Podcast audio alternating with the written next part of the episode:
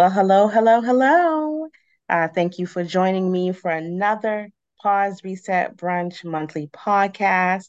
My name is Natalie Francis Clark, and uh, for this month, I am joined today by uh, Tameria Francois. So before um, we get into the interview, I am going to uh, read a bio. So Sergeant Tameria Francois was an active member of the United States Army.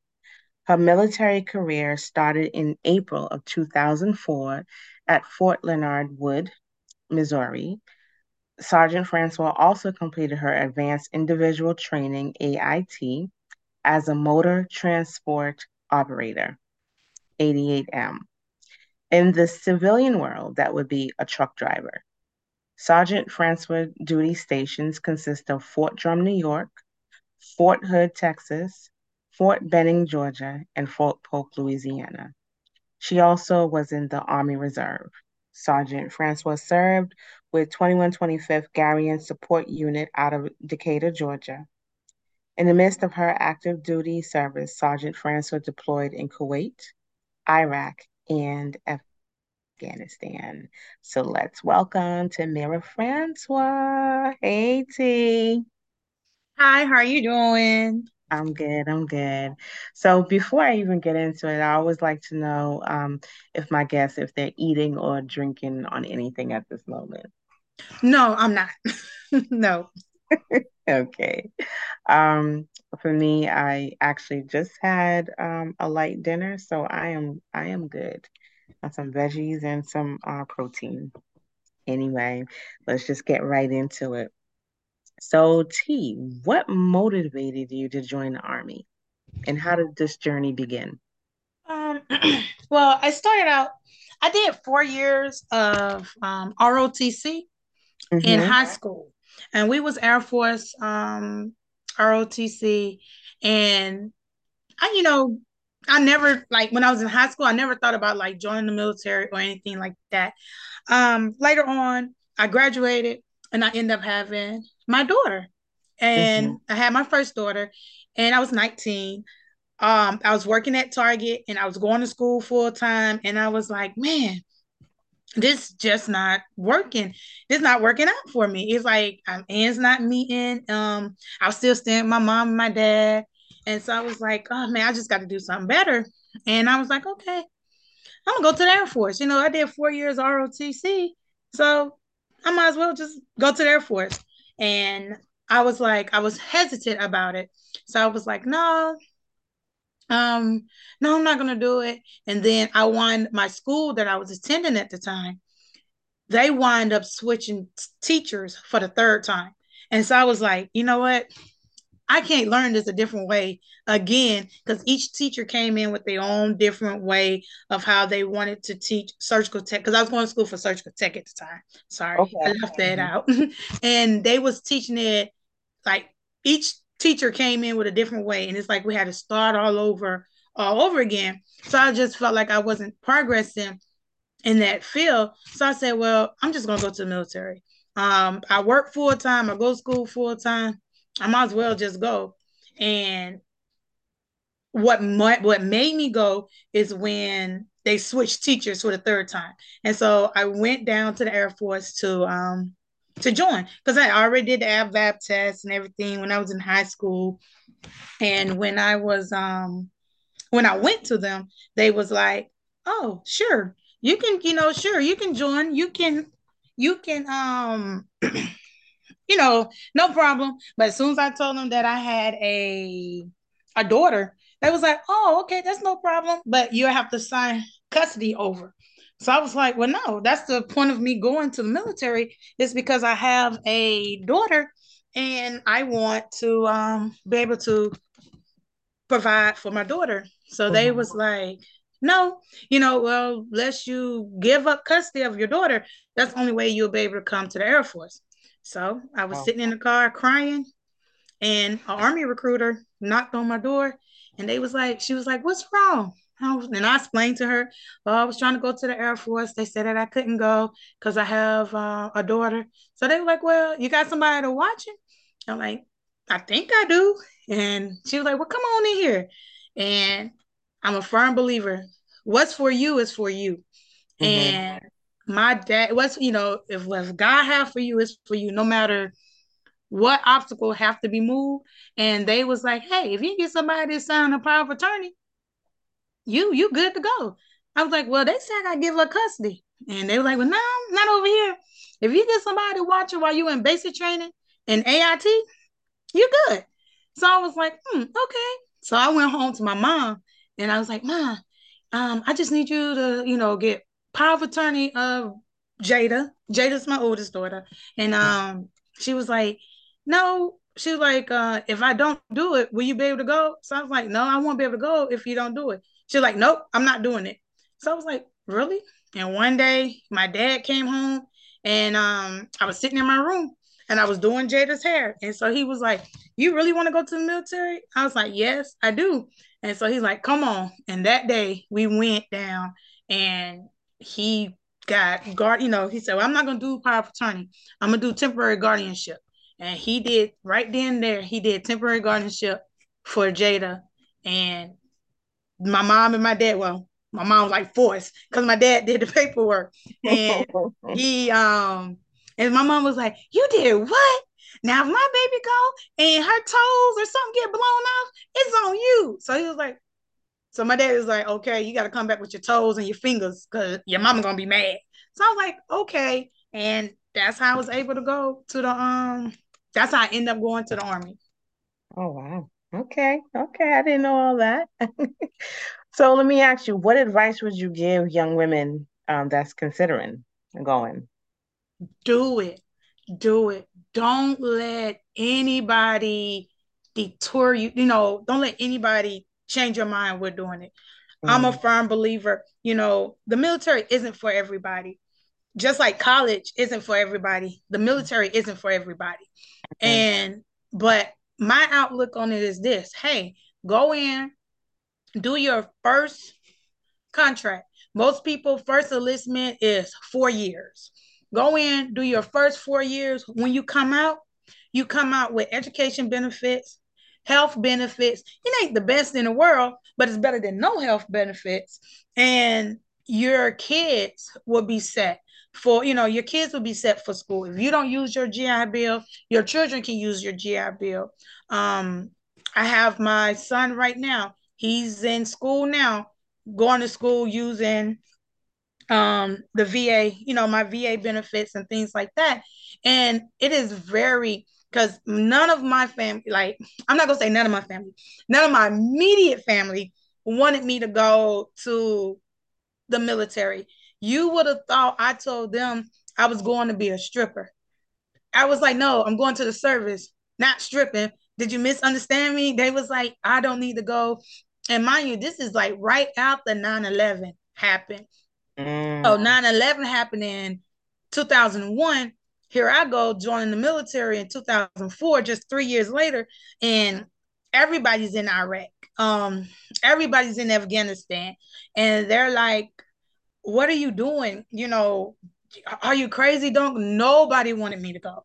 And I felt like, what am I to do? And my daddy was like, if that's really what you want to do, stick to it, go. And that's what I did. And it now is 18 years later, a little bit over 18 years later, and that's like the best decision I ever made in my life. Really? Now, what are some of the misconceptions that people may have about military life? That is a prison. Like, like we're not free. Like, I know it sounds funny. Like, I actually have somebody be like, well, when you get off work, what are you allowed to do? I do everything that you do. I'm I'm free. I just have to act, you know, you know, like it's not a job that can be like it's not a job that I can wake up one day and be like, oh, I quit. You know, I'm in a contract for this many years, but um they feel like that they're degrading, you know, they feel like it's really degrading compared to when everything evolves, everything changes. So it's not as hard as it was for when my uncle joined and the military now is not as hard for when i first joined mm. and but you know, and it's I, I tell everybody the military is like any job. Every job have its ups and downs. Good workers, bad workers, good supervisors, bad supervisors. It's all about what you make it. And if you're not comfortable with yourself, and that's one thing that the military taught me to be comfortable with myself, to love myself, because they will up and move you in a heartbeat. Or you get to know these people and you're around these people for a certain amount of years and y'all don't grow a bond. And then one day you come down on orders and you have to leave. And now you're starting all over, have to meet new friends. You're eating dinner many a nights by yourself. So if you're not comfortable with yourself, then it'll be really hard for you. And that's how a lot of people wind up getting married and they shouldn't be married and or they married the wrong person because they lonely and they don't want to be by themselves. So they like, I'm just gonna take this person on this journey with me. And then some of these people get on this journey, they be like, oh no, I ain't signed up for this. You did. and you know, and they hightail up out of there. But and it's it's and I sometimes it's the misconception is like like we don't have a life. Or another misconception is that we're rich. No, we're not rich at all. We learned how to budget with what they gave us, or we learned how to maneuver with the money that we make. Now, it's not a lot of money with being in the military, mm-hmm. but the benefits that we get with like while you in the military, you can go to school for free or, or they have TA assistance, or even when you get out, they have the GI Bill, um, like the 9/11 GI Bill, and they have the Montgomery GI Bill that will help you pay for school, and you know they have like the voc rehab and things like that. It's like we have a lot of benefits that you know that way outweigh what we don't make. But then mm-hmm. if you learn how to budget, you you be you, we do pretty well. Okay. What are um some of the biggest challenges you faced as a as a woman in the military? Being a woman in the military. That's being a woman, being in a man's world as a, and I think it's even it's worse because I'm a African American woman mm-hmm. in the mm-hmm. military.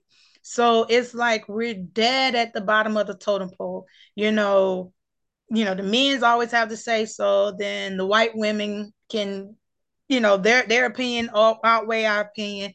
And we're automatically we are we automatically stereotype as one or two things. Either a we don't know what we're doing or b we're loud or c we're going to sleep with somebody to get where we need to go. So they none nobody ever so you're constantly proving yourself. You're you're constantly proving that hey, I know my job just as well as you know your job. I can do this job in my sleep the same way that you do. And you're constantly constantly as a woman in the military, you're that's like the biggest biggest hurdle is you know trying to prove to your peers that hey I'm mm-hmm. just as good at this as you are. Don't, you know, don't count me out because I'm a female. And they're very quick to be, you know, they're very, you know, like me being, especially with me being a non, um, a sergeant, a non-commissioned officer, they don't want to listen to us. And then the army, I think the army is like the only job that I know where an 18 year old can be in charge of a 42 year old. Mm-hmm. And there's no way a 42 year old want to listen to an 18 year old or a, a 20 year old. You know, you know, they quit to be like, oh, I got children at home older than you. So we're like, yeah, you're right, but we ain't at home, we're at work, and you acting like a child right now. So you need to listen to what I'm telling you. So, and it's really, and then being a young female and black, yes, it's hard. And that's one of the biggest hurdles is to get them to listen to you as a woman. Wow. Interesting. Um wow. I guess it's it's it's same it's the same no matter where you work. right. so, um are there any like skills or traits that you developed during your time that you find extremely valuable now that if it wasn't for the military, you don't think that you'd have gained this type of skill?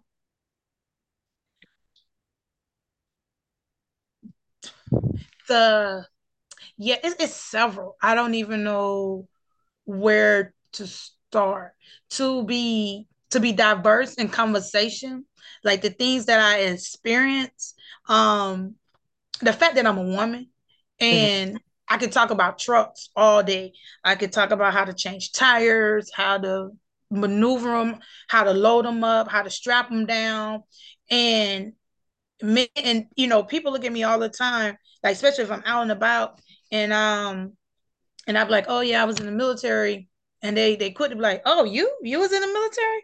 Oh, you don't look like you was in America. So then they automatically assume, oh, you must have been in the Air Force. No, I was in the Army. And they're like, oh, you don't look like you was in the Army.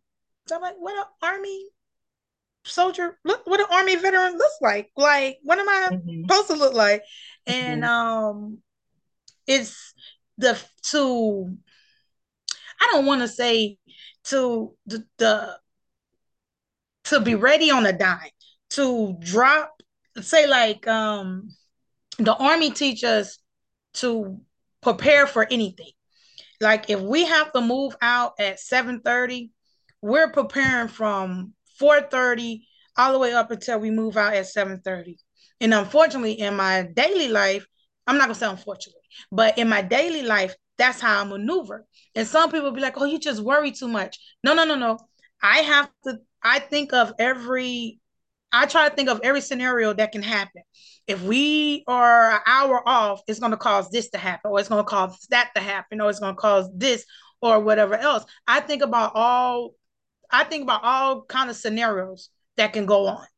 When somebody else getting ready to go somewhere, they just thinking about, okay, it might be traffic. I'm thinking about, okay, make sure I have my, you know, I check my car, I make sure I have spare tire, I make sure I have gas. It's a process for mm-hmm. me to get out the door. So I make sure I'm prepared to get out the door.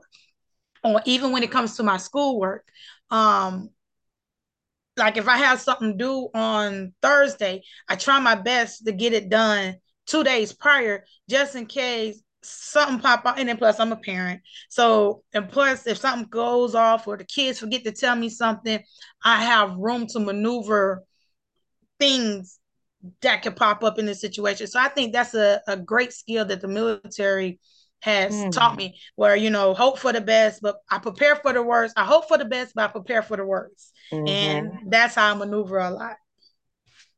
Mm. Okay. So how okay, so you have you, you, talked about about your oldest and um, your son is now using the advantage of of your benefits, right? You're going to school and things like that. But other than that, how how do you balance? Like how how did you balance while you were in the military? My family. My family was a big help. Mm-hmm. My mom, my mother, my dad, my sisters, they was a huge help. Um, my son's father, she, um, my son's side of the family, they was a huge help also. Um, mm. his father, I think is ironic. All my kids' fathers are in the military, but we all met at different eras of our life. it's, it's it's weird. I don't know how the Lord worked that out, but all my kids' fathers are in the military. And um my son's father, we was on a rotation for like almost majority of my son's life, we was on a rotation where um where um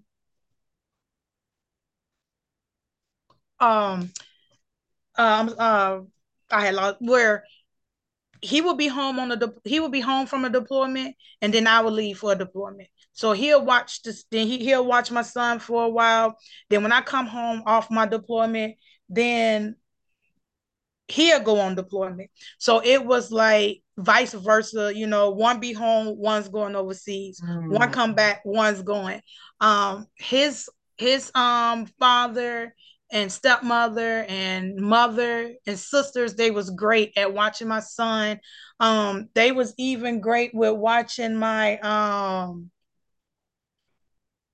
my uh my oldest daughter at the time i didn't have my young i didn't have my youngest when i was in the military but my two oldest kids he never treated my oldest daughter any different if she needed to go to texas or come to texas she was more than welcome to come to texas at the same time that my son was there if um and even like even to this day even now now when he comes up and he visits his son, he visits the kids, and we maneuver.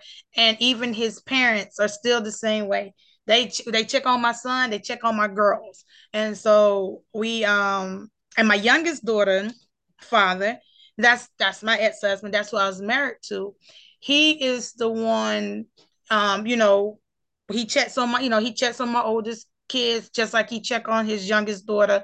So we had a lot family helped a lot with me balancing it now was it hard because i personally feel like um, me and my oldest daughter have a strain in our relationship because she didn't understand like she didn't understand when i left like hey i'm not leaving because i want to i'm leaving because this is what my job is telling me to do and mm-hmm. i'll be back but you know, a lot can happen in a year. A year feels like eternity when you're not able to talk to somebody every day, or when you're mm-hmm. not able to see the person every day, or when you're talking to that person, they have, you know, you're having a good conversation, then all of a sudden they got to hurry up and get off the phone and they're and they can't explain to you where they at or what they're doing. And they was like, hey, just you know, just count down the days. I'll be home in X amount of days and things like that.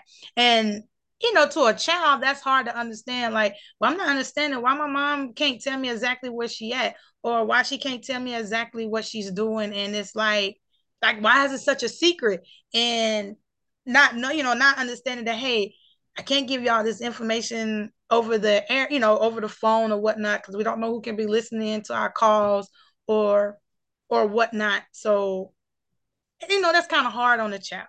Now, my son, he was the type of person where he was like, he didn't care. If I can go to Afghanistan, if he could have went to Afghanistan or Iraq with me, he would have. But I was, you know, if he could have, if he could have went, he would have went. And that's how he's always he's always been that way. Like, I want to go where you go, or I want to go where um. And so my, you know, my oldest daughter, she you know she's more timid than my son you know she's slowly you know she's slow to make friends where my son is used to oh we're always moving we always you know we always going here we're always going there i got to make new friends everywhere i go. It's a different you know i can't um i can't sit still you know I, am not gonna you know this is a new adventure. So come on out here and my, and my daughter like nah i'm good. You go be adventurous. I'm gonna sit right here. I'm gonna be quiet i'm gonna sit here.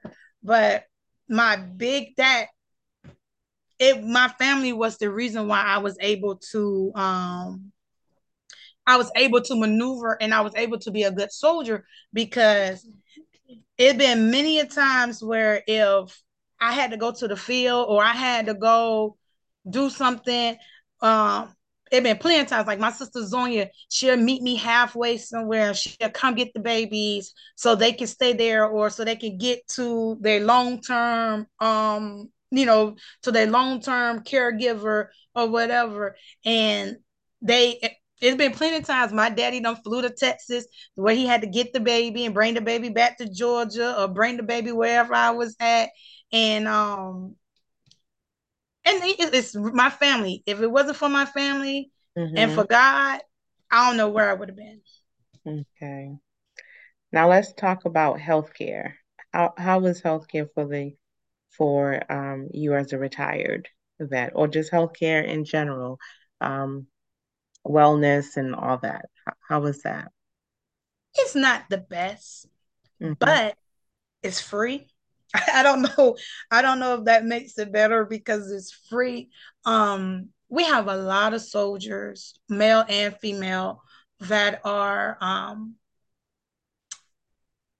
that needs help mm-hmm. and lacks going, you know, and they, I'm not going to say we, right now we're short on the resources to get that help because there's so many soldiers. And then some of these soldiers are just now learning that, hey, you're not considered weak if you go get help. Now, it's been plenty of times, like when we in the military, I'm, I'm sorry, uh, when we was in the military, they tell us, oh, you go on a sick, you know, it, it's been plenty of times I have heard, oh, you go on a sick call, oh, you know, if they send you if they send you home for the day, you're leaving your team short a man, and all this your workload is going to have to fall on somebody else. You don't want to do that to your team, so they kind of discourage us while we're in the military about mm-hmm. going to get help, especially mental health help.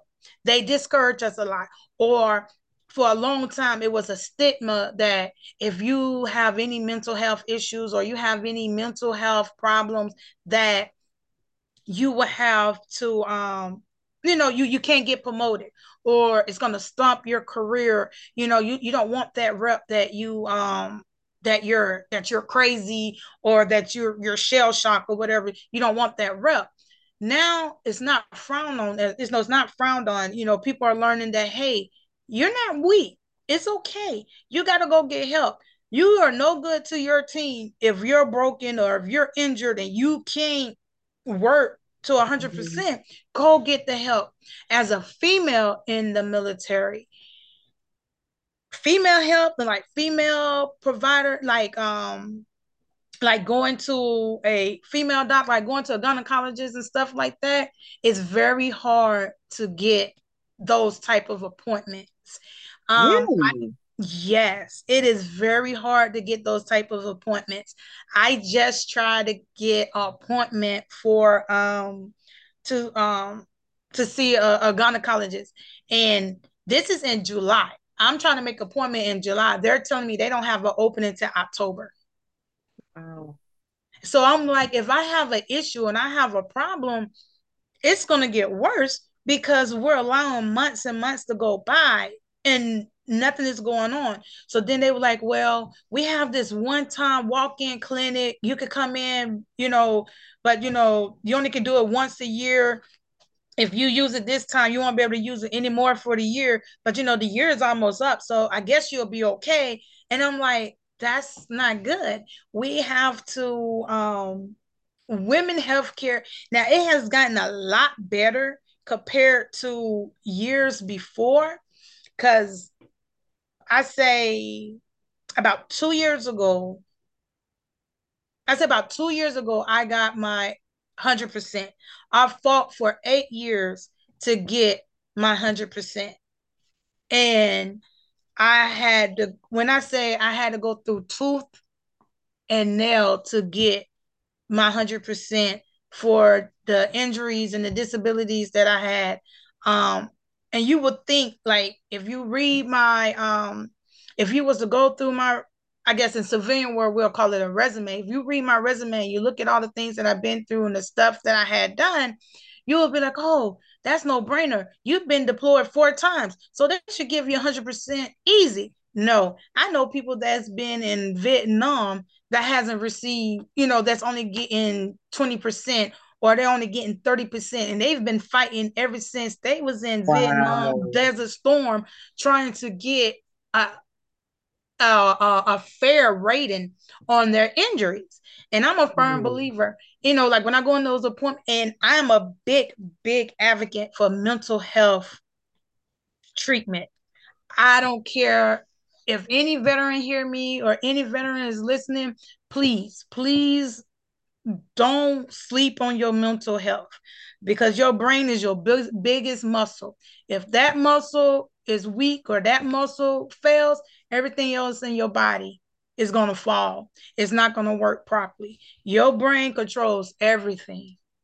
And you know when they say it's mind over matter, that's a that is a big statement. That's a you have to listen to that. If your mind is not in the right form or in the right in a in good shape, it's not much you can will your body to do.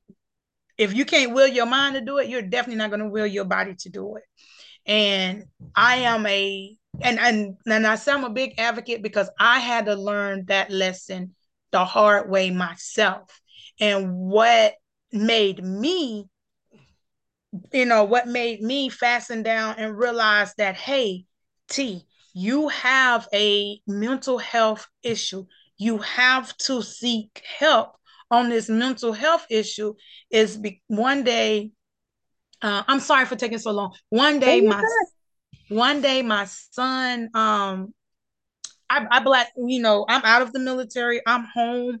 I have a roommate. I have my three kids, and um, my youngest went, and my youngest baby, I said she was about two years old at that time. She went and spent the um, night at my sister's house, and I was in school at the time for um, to be a pharmacy tech. I was going to school for pharmacy technician, and I woke up. Uh, I woke up thinking it was Thursday trying to get my son up and ready for school. I'm getting up and ready for school. My roommate is trying to convince me, hey, no, today is Sunday. What is going on? I go in the room to go get the baby dressed. The baby's not in the room. I spaz out. I can't find my child. I'm calling 911. My roommate calls my sister. My sister is in the house. I'm panicking. My sister don't want to call the police because she's like, she's irate, she's upset, she's looking. We cannot convince her that her child is at my house. My son, my so you know, my son, he's quiet. My oldest daughter is there. She's like, I don't know what to do, auntie. She's she's she thinks she left the baby somewhere. She don't know where she left the baby. When I tell you and my sister's like, well, I said, today, I said, it's Thursday. I have a test today. I got to get up. I said, I have to get out of here. I'm going to be late for school. I don't know if she playing games. And it was a big, it was a, my sister was like, well, T, you got to come down. You got to come down. They end up having to call the police. The police was like, well, no, we're not going to handcuff her. We're not going to do anything. Um, the ambulance wouldn't take me because they, my sister said the ambulance wouldn't take me because I was too I was too out of it. And they felt like I was a danger to them. And my son was like, stop, stop, stop. I know how to get her to calm down. She does this a lot. And my sister is like, what? He was like, yes, you have to count with her. So my sister say my son started counting with me. And so he was like, how many exits? You know, he started talking, my sister, like my son walked me through it. And he was like, you have to, she have to be able to see a way out of her she have to be able to see a way out of the situation. She can't see a way out of the situation. She's gonna panic even more. Y'all can't surrender. So it's like he's giving them play by play book of how to handle my mental health breaks. And my sister, and once I got to the hospital and um, you know, I got sedated and I was calm, and it was the next day. My sister was like, do you know your son had a play-by-play book of how to get you to calm down and how to get you in the ambulance where you wouldn't be so combative or whatever else?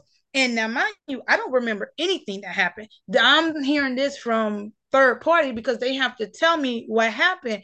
And because I don't mm-hmm. remember, and my son is like, Yes, mom, you do it a lot. Especially she he was like, usually I can get you to take a nap. I, you know, I can get the, you to lay down and take a nap, and then we can rewire and you'll wake up better. But for some reason, I couldn't get you to lay down. He said, I just couldn't get you to lay down. And everybody just start bombarding with questions and asking you stuff and just got you wound up even more. And that scared me because I was like, what if I'm somewhere in public and my son is trying to calm me down and the police is there and they don't know how to handle it?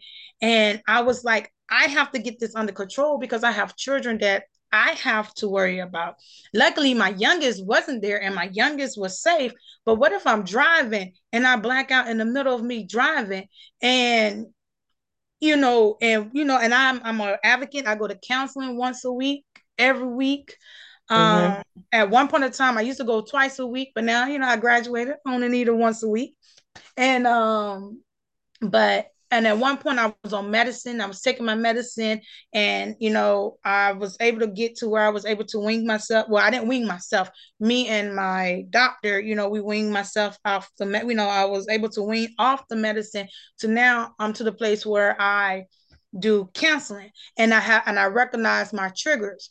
If something stressed me, I try my best to walk away from it. I try my best to leave that area or you know, I'm an advocate for mental health for mental health and we have to see about our mental and there's a lot of women that have went through traumas in the military like sexual assaults um you know they have been you know sexual harassed by their superiors and not just by men by women by other women and things like that and mm. we have to um you know, and they don't talk about it. We keep it and we just keep it bottled up. We keep it bottled up. And that's where I realized where my blackouts was coming from is because I had events that happened like on my deployments and on my different um and at my different duty stations that I wouldn't share with my family because I was like, nah, that's just too gru- you know, they wouldn't understand. It's too gruesome. And oh wow. I wouldn't want to put that on, you know, I wouldn't want to put that on my family and have them feel that way. And, but then my counselor was like, you know, you don't trust me enough. So you have to find somebody that you trust that you can unload this onto. And she was like, and it can't be another service member because y'all have a weird sense of, you know, they say we have a weird sense of humor. Things that civilians will be like, oh my God, we're giggling at because we was like, yeah, we know somebody that did that, you know, but this is the outcome. Um, we and we have to process things differently, and we look at death much different than a lot of civilians do because we're taught, hey, you might not come back today. You might not come back. You know, you got, you know, we need you to go somewhere for 365 days. That's a possibility. You might not come back. So you have to be, you know, you have to put your mind in the mind frame of, hey, I gotta go over here and do this job. Keep it, you know, er, you know how they say, keep your head down, keep it moving. That's our mind frame. And then sometimes, like me, I done deployed four times. So four years out of my life, I've been in combat. So it's hard to get out of that mode when you come home. Cause like even with me being a truck driver and driving, I forget things all the time. Like I don't turn like we don't use our turn signals over overseas. Only reason why we would use our turn signals is if we're being fired on, you know, if that's the side, if I turn on my right blinker, that indicates I'm taking fire on the right side. So in the States, I don't turn my blinker on. So I remember one time I got pulled over by the police and he I was like, Oh, why you stop me? He said, You didn't turn on your turn signal. No, I was like, Yeah, because ain't nobody shooting at me. And he looked at me like I was crazy. And I'm like, nobody's shooting. They they shooting? And he was like, ma'am. And so he was like, let me see, you know, give me your driving license. So when I went to go get him my driving license, he saw my military ID. He said, You're a soldier? I said, Yes, I'm a soldier. He said, Have a good day. I understand now. Now it makes sense when you say, you know, nobody's shooting at you. Okay, you know, remember you gotta use your signal. Welcome home, but use your turn signal. And I was like, oh, wow. oh, okay. And it's and it's you know, it's hard, and you know, and I do it now because I had to teach my kids how to drive. You know, my kids are driving age. And for a long time, I would forget to turn on my headlights because I was used to driving in blackout, just driving in the dark. And they'd be like, uh, my your headlights? And I'd be like, oh, oh, okay. And it's you know just some things that we forget and you know we it's hard to let go of when you're um even like right now my kids will say something to me and I'll be like, oh, that's a no-go. Because in the army, you know, we, we either it's a go or it's a no-go. And I'm like, and they're like, Mama, ain't nobody in the army. What are you talking about? And I'm like, that's a no. or or I be like, can you maneuver a little faster? And they're like, uh, and and then and I know it sounds funny because I went to the military. My son came home this weekend and he was discussing to me about him wanting to go to the Air Force. And I was like, why? No, school not working out for you? What, what's going on? You know, and I think it's the craziest thing, but I, let you know, most military personnel don't want their child to go to the military but if that's what their desire then you know we'll support them but that will be our last last result and i was like oh just finish this year out and then we'll go from there. If um you know if you don't like it this this first year so he's like oh no no i'm gonna finish school but i was just thinking like i could do like air force rotc so i was like oh okay okay cool. That'll work. We can do air force rotc that means you go in as an officer. You're not you know you're not starting in at the bottom. Okay that makes me feel better because you know even though i'm not i wasn't in the air force or anything like that it's it the military changed you. Some people it changed for the better. Some people it changed for the worse. Mm-hmm. I I suffer with PTSD, and that's something that I have to learn to work with um throughout my life. And I, and that's not you know it's not a cure for it. It's just something that you learn to deal with mm-hmm. as the days go by. But I honestly believe like if I wouldn't have went to the military when I did, there's no telling where I would be at. I, I don't know. I might have about six, seven kids by now. Um, you know, there's no telling where I would have been in the experience that I have. It's not too many people, you know, if I'm in a room with a hundred people, I'm sure I'm it might be only 10 people that can sit there and tell you they've been to Afghanistan or, you know, or they seen oil rigs in the Middle East or things like that. Mm-hmm. So it's uh, and it's an experience. And I tell and um people be like, well, how would you describe it? I'm like, it's like an abusive relationship. Oh. You know it ain't good for you. Oh, I know it sounds weird, but the military, it's like an abusive relationship. I'm not gonna say abusive. I'm gonna say a toxic. It's like a toxic relationship. It is not the best for you, but you know they treat you good you know you know they give you three hots and a cot they they pay you you get some benefits you know and it's hard to leave you know you'd be like oh you know this person you know got my blood pressure all up but uh i can get a bonus if i stay six more years it's just hard it's hard to leave and wow. people every day. Would you do it again? I would. Knowing they like knowing everything that you know, would you do it again? Yes, I would do it all over again. Wow. So let me ask you this. So this is going to be my last question to you. Okay. How do you practice self care with everything that you've endured? How do you now practice self care for yourself? I am um I go, I take a day after I my my routine, my monthly routine, I take at least one day and I have that day for me. My kids, I see you when I get back. You know, I might not do anything but go get a pedicure, manicure, and go get something to eat. Talk with my sister um you know me you know me and jessica we live in the same area. I go to lunch with her. I spend the day with her. And along the way with my counseling i take an hour an hour a day mm. is me. An hour a day is my is my time. I don't care what i have going on. I don't care what school assignment is going on. You know it's not that now i want to get it to the point to where i could get that hour at the same time every day, but my schedule don't work out like that. But mm. I take that one hour for myself. If I sit and if my hour is just meditating and thanking God for getting me as far as I am today, or just being taking my I, I take that hour. And also something else that I just incorporated in my self-care, I take 10, I talk a lot and I know you see it. I you you know me. You know I can talk. I take yeah. 10 minutes out of uh, 10 minutes out my day is complete silence. No oh. phone, no talking, no nothing. I take 10 minutes a day just to be with my thoughts, just to be with myself.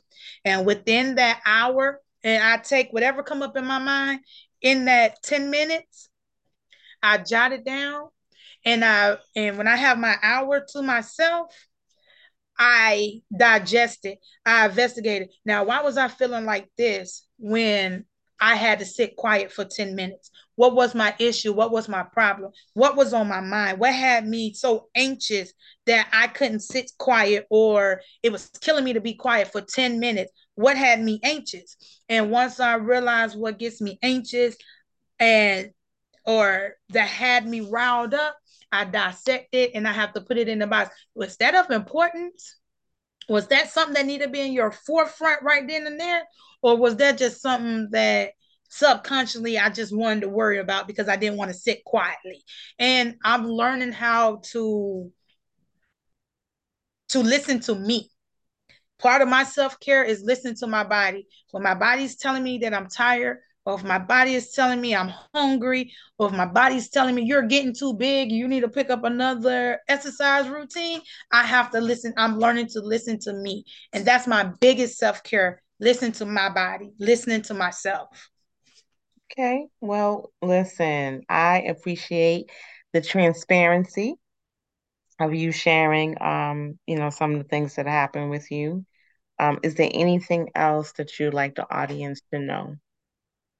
Um, no, and just when you just um if you know somebody that's in the military or you know somebody that's a veteran, just make sure they mental make sure you let them know that you're there for their mental health. Because a lot of people feel like a lot of soldiers, present, past, they feel like they're alone when it comes to their mental health and that nobody will understand them when it comes to their mental health.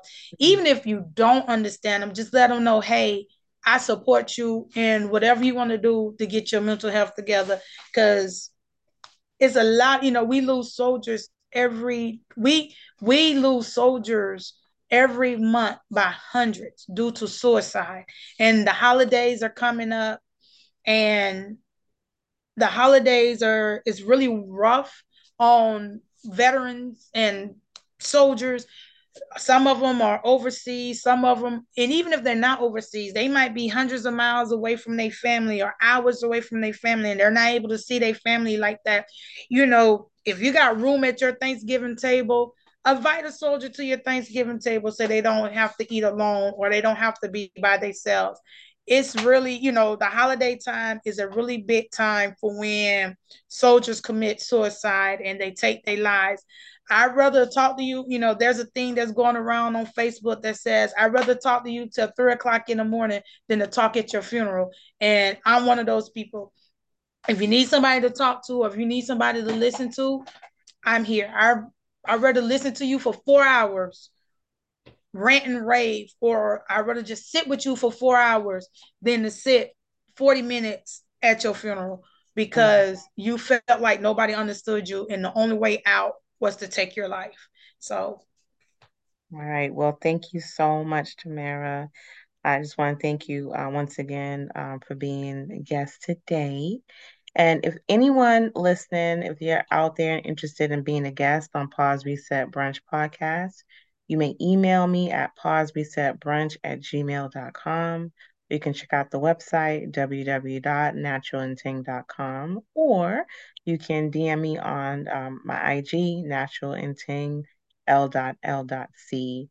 And um, just as Tameria said, if you know a vet, if you know um, someone that's in the military, check on their mental health, check on them, and um, let them know that you're there. On another note, once again, thank you, Tameria. And I just want to say, have an awesome, awesome, awesome, awesome rest of the week on purpose. Thank you. Thank you.